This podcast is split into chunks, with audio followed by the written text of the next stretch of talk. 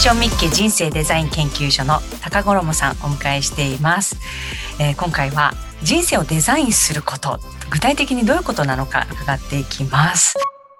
まあ、あの人生ってあの、生きるものだったりとか、生活をしていくものだと思うんですけど、このデザインって聞くと、かなりなんかこう、アーティスティックな響きが加わって、これも素敵ですよね。はい、ねでもそもそもこう、自分たち、まあ、ほとんどの人たちは人生はこう生きたいとか、こう、夢や目標っていうのはあると思うんですけれども、それとこの人生をデザインしていくっていうのは何が違うのか教えていただけますか？はい。ありがとうございます。あの、えー、こう生きたいということを夢や目標を持っている方がまず自体が少ないんですよね。あ、で持っていたとしても、はい、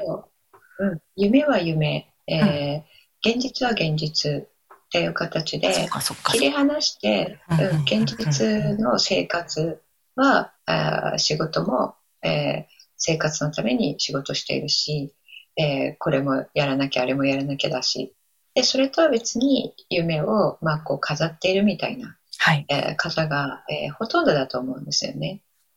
うん、で、まあ、夢があって目標があってそれに対して何かをこう動いてやっているっていう方はあの、えー、それに向かって、えーと、何をやったらいいかっていうのを迷いながらやってるっていうのが、あの現状だと思うんですね。でそれを自分でデザインするっていうことは、はい、えー、どういうことかというと、えー、まずその夢や目標っていうのが、本当に自分を幸せにするものかっていうことを考えます。その夢とその目標自体が自分を幸せにできるか。自体ですね、はうん。なんでそれなんですかっていう、ただやりたいっていう感覚、こうなったらいいなっていう感覚だと、あの理想が入っている場合があるんですね。そうですね。いや、なんか、素敵なライフスタイルををね、お持ちの方を見て、あ、自分もこうしたいって漠然と思いますよね。なんか、あの車かっこいいなとか、うん、それこそあの、あの船持ってですね、うん、こう旅行したいなとかっていう、それが実際にこう自分に当てはまった時に、それが自体が自分を幸せにするのかっていうのは確かにわからなかったりしますね。そうなんですよね。うん。なので、まずそこの問いかけをすることから始めるんですね。人生をデザインするっていうのは。うん。最後、最初の目指すところが本当にそれなのかっていう、それでいいのかっていうことですね。で、それを確認するのが、まあ、これまでお伝えしてきた価値観になりますね。はい。自分が価値を感じていることが、えー、その目標になっているんであれば、その道のり一歩目から幸せを感じるんですよ、人間って。例えば、あの、小学校の時にね、えー、遠足に行った時のことを思い出していただきたいんですけれども、はい、あの遠足に行くの楽しみじゃないですか。そうですね。行ったその時間も楽しいですけど、はい、計画している時とかお菓子を買った買ってる時とか、ええ、そのね準備している時から楽しいですよね。はい、目標と、えー、価値観が合っていると、はい、目標達成する前のその工程プロセス自体やっている時に幸せを感じるんですよ。その準備とか計画があれしあれしようこうしようとかそうですね。うん、うん、そうです。で習慣化してもしやる必要があるならば、はい、毎日、えーと、2時間をこれに当てるとか、はい、そういうことも必要になってくるかもしれないですよね。ええそれを人は努力と呼ぶわけですが、うん、努力はあの辛くて苦しいものだと思っている特に日本人は方が多いんですけれども、はい、目標を価値観と合致したものにするとその毎日の、まあ、努力と言われているもの自体が楽しく幸せにやれるようになるんですね。うん、うん、そうですね。そうですね。なんかその努力ってしなければいけないっていうものでも、いうような感じですけれども、それが好きで本当にやってれば、他人から見れば努力かもしれないですけど、自分は別に努力してるっていう感覚はないはずですよね。好きだからやってるっていう。そうなんですよね。えー、うん、うん、そうですね。楽しみながらワクワクしてる好きなことと、えー、はい、目標にすることとが一致してない方が多いんですよね。そこにズレがあるのか。そっか。うんそうですね。目標は、それ達成したら幸せだと思うけど、そのプロセスが辛くて苦しいと思うのであれば、はい、それ目標達成しても多分幸せにはならないんですよ。それね、一つのバロメーターとして見ていただけるかなと思うんですけども、人生デザインするっていうことは、そのまず目標を確実にこれ達成したら自分幸せになるっていうことではあるんですけれども、その一歩目から幸せを感じるもの、楽しくできるってことなんですね。やりたいと思ってやれるもの。一方で、努力っていう認識が自分の中にあると、やらなければっていうので毎日やりますね。はい、そうですね。そうですね。その違いがすごく毎日のことなので、影響してきますよね、自分の幸せ度合いに。で、まあ、目標が、えーはい、その価値観と合っていると、その目標を達成した時はもちろん嬉しいんですけれども、幸せを感じるんですが、はい、その前から、その一歩を踏み出した時と、そのプロセス、工程の間、幸せを感じ、楽しくできるっていうことですね。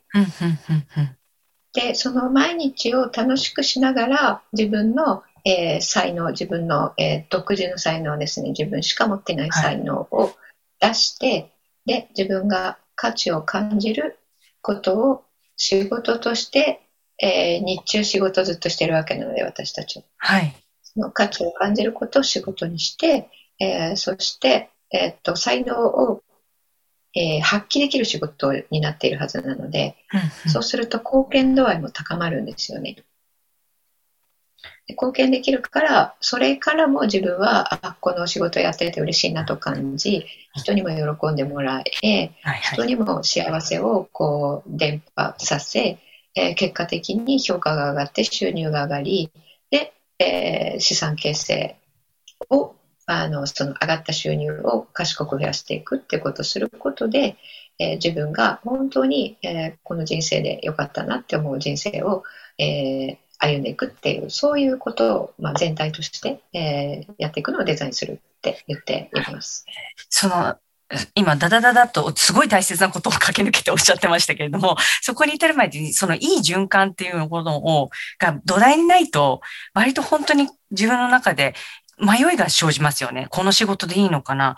なんでこの仕事をしてるのかな？なんか好きな仕事しなければいけない、やらなければいけない。とか、もうすごく、あの、悪循環にはまっていくというか、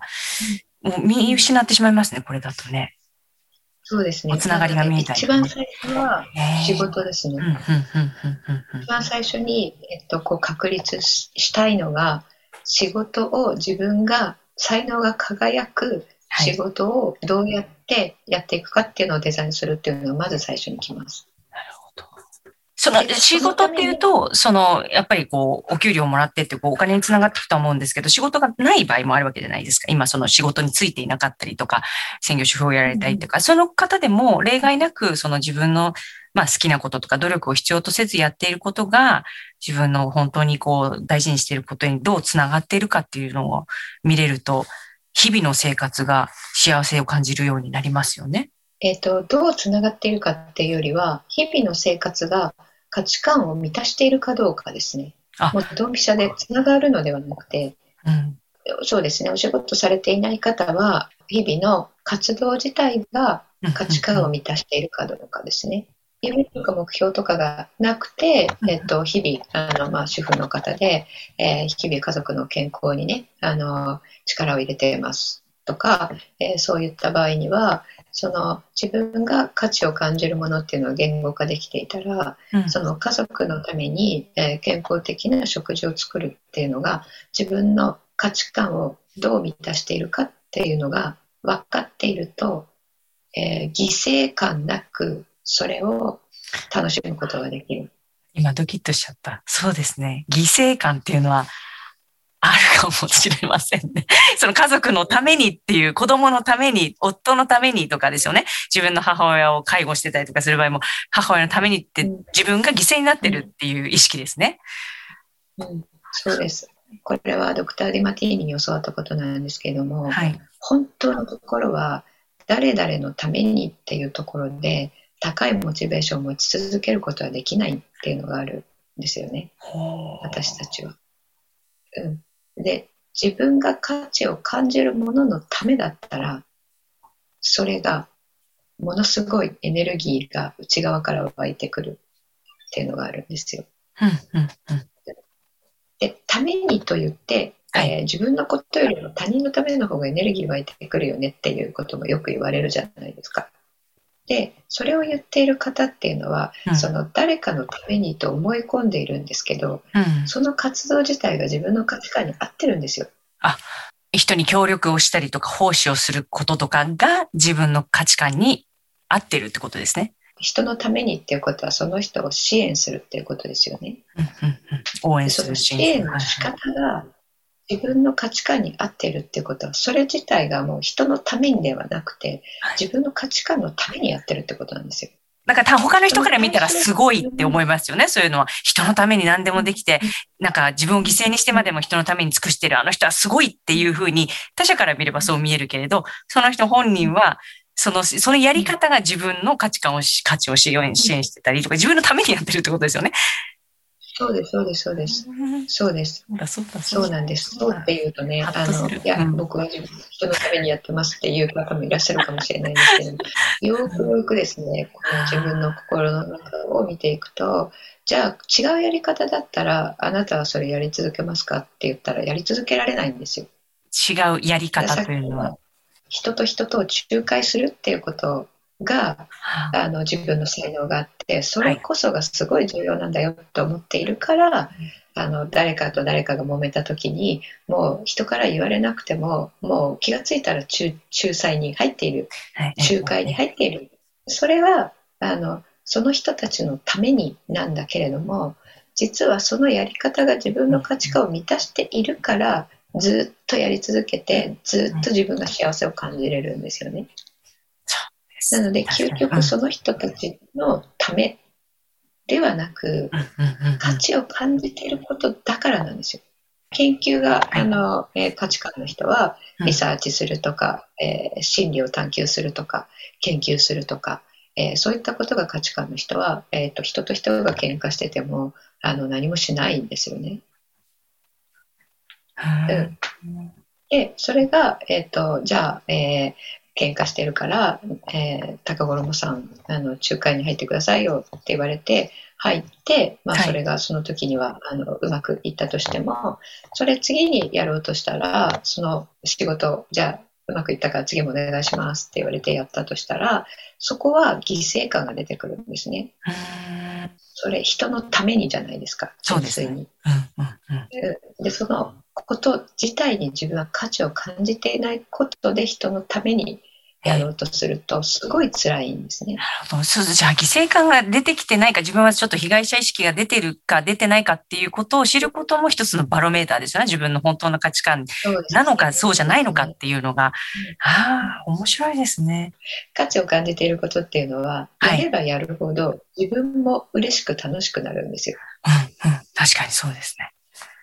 そうですね。なので、人のためなのか自分のためなのかは対象が違うだけで、うん、デザインする時のポイントはその事柄その活動が自分の価値観に合ってるかどうかなんですよね。なるほどね。でそれを最初は自分の、えー、ためにやる自分の人生を自分がそれを受け取るようにデザインする。でそれが完了したらあなんかもう自分は受け取るのはあのできたなってなったら、次にそれを、その価値を人に提供したいと人は必ず思うので、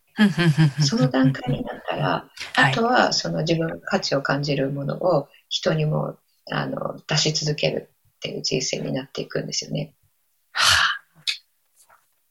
あ、あの、ミッションミッケってああの会社のえー、社名に入ってますけれども、高衣先生がこうコーチングの中で、その人が持つミッションをこう見つけていくという、そういう、えー、ことでしょうか。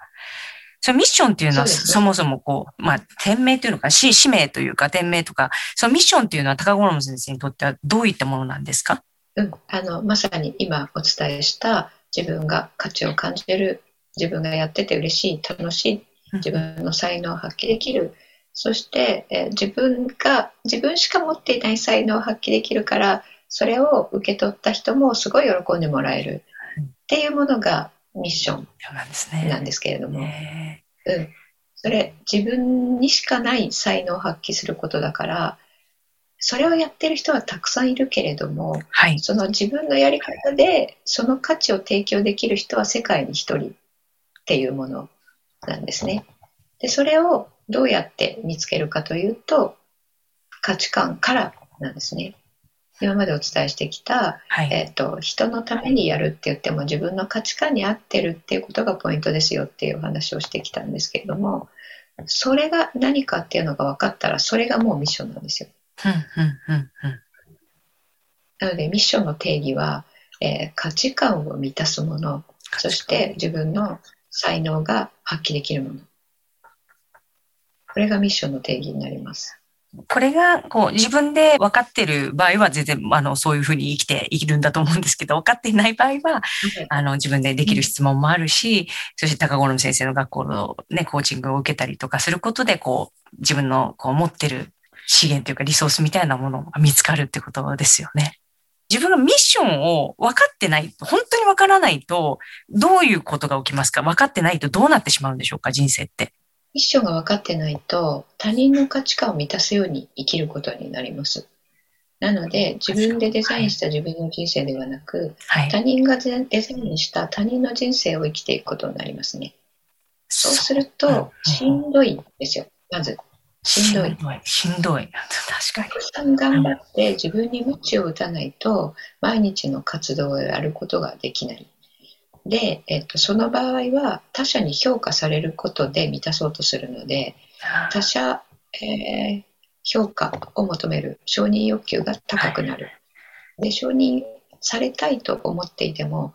他者からの承認というのは自分の努力と比例しないのであのいつもいつも頑張ったら高い評価を得られるわけではないですよね。はい、そうです。全然関係ない。評価を得られない時に自分のことをあダメだって思うわけですね。はい、そうすると自己評価が下がる、つまりは自己肯定感が下がってくる。そうすると、えーと、自分を叩くことをして毎日を過ごすので、えー、非常に辛い、しんどい、自分の人生を生きている実感がないと何が起こるかというと、体が私たちにそれを教えてくれます。病気になるっていうことですね。重篤な病気になる方っていうのは、はい、えー、私もあの10年前までそうだったんですけれども、はい、あの他人の価値観を満たすように生きています。これもほぼほぼ例外なくです。私がしんどいなと思ってた30代は本当にそうでしたね。他人の価値観を満たすのに生きていて、だから自分を見失ってたんだなっていうのは本当によくわかる。今の話聞くとすごくよくわかりますね。簡単に言うと、自分が幸せに感じる人生は他人から教えてもらうものですか？自分が発見するものですか？っていうことなんですね。自分が発見したいですね。自分が幸せを感じる人生っていうのは自分しか分かんないし自分にしか発見できないんですよ。うん、人には発見発見できないんですね。パートナーでもどんなに仲がいいパートナーでも分からないしお父さんお母さんでも分からない自分にしか分からないんですよ。そうですよねでそれを発見する方法が価値観ワークであり欠落感のワークなんですね。で、価値観のワークやります、はい、欠落感のワークをやります。これにちょっとプラスをして、ミッションステートメントを作るワークがあるんですけども、はい、この一連のワークを順番にやっていくと、ミッションステートメントっていうものが完成します。それがこう、自分の人生をデザインしていく。していくかっていうことですね。いや今日本当にあの、いろんな思い込みが自分の中にあったなってことも気づかされましたし、あの、普段使っているその言葉ですよね。それは意味をよく分かってないで使っていることなんだなっていうこともすごく気づかされましたね。自分をこう生きるヒント、本当にたくさんシェアしていただきありがとうございます。高好先生。ありがとうございます。ありがとうございました。はい、株式会社ミッションミッケ人生デザイン研究所高頃さえ先生をお迎えして3回にわたって自分らしく生きるヒントをお伺いしてきました。努力という言葉が出てきましたね、まあ、目標や夢に向かって努力をするものですが一般的には努力は苦しく辛いものだと思われています。ところが自分の目標と自分の価値観が合致していると努力が幸せに感じるはずなので描いている目標が価値観に合っているかどうかのバロメーターになるということでしたね。あとやっぱりまず他人のためにでは生きられないというのもよく分かりましたよね。なんかしんどいと思われている方がいらっしゃったらそれは自分の価値観に合っていなかったり他人のためにやっていることだったりまたは人の価値観を自分の価値観だと勘違いして生活していたりそんなことありませんかね？どうでしょう？ああだから私しんどかったんだってなんとなくでも理由がわかることができたなら自分らしく生きる一歩目になると思います。ミッションミッケ人生デザイン研究所高頃もさあや先生3回にわたりどうもありがとうございました。高頃もさや先生の情報は BU 番組の概要欄にリンクを貼っておきます。BU では皆様からのご感想やメッセージもお待ちしています。どうぞこちらも番組の概要欄からお願いしますセルフヘルププログラム BU ナビゲーターは宮本彩子でした次回もお楽しみに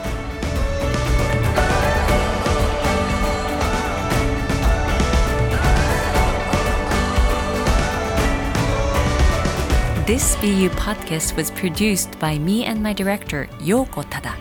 Special thanks to today's guest, サーヤ・タカゴロモ and her staff ムミッション・ミッケ人生デザイン研究所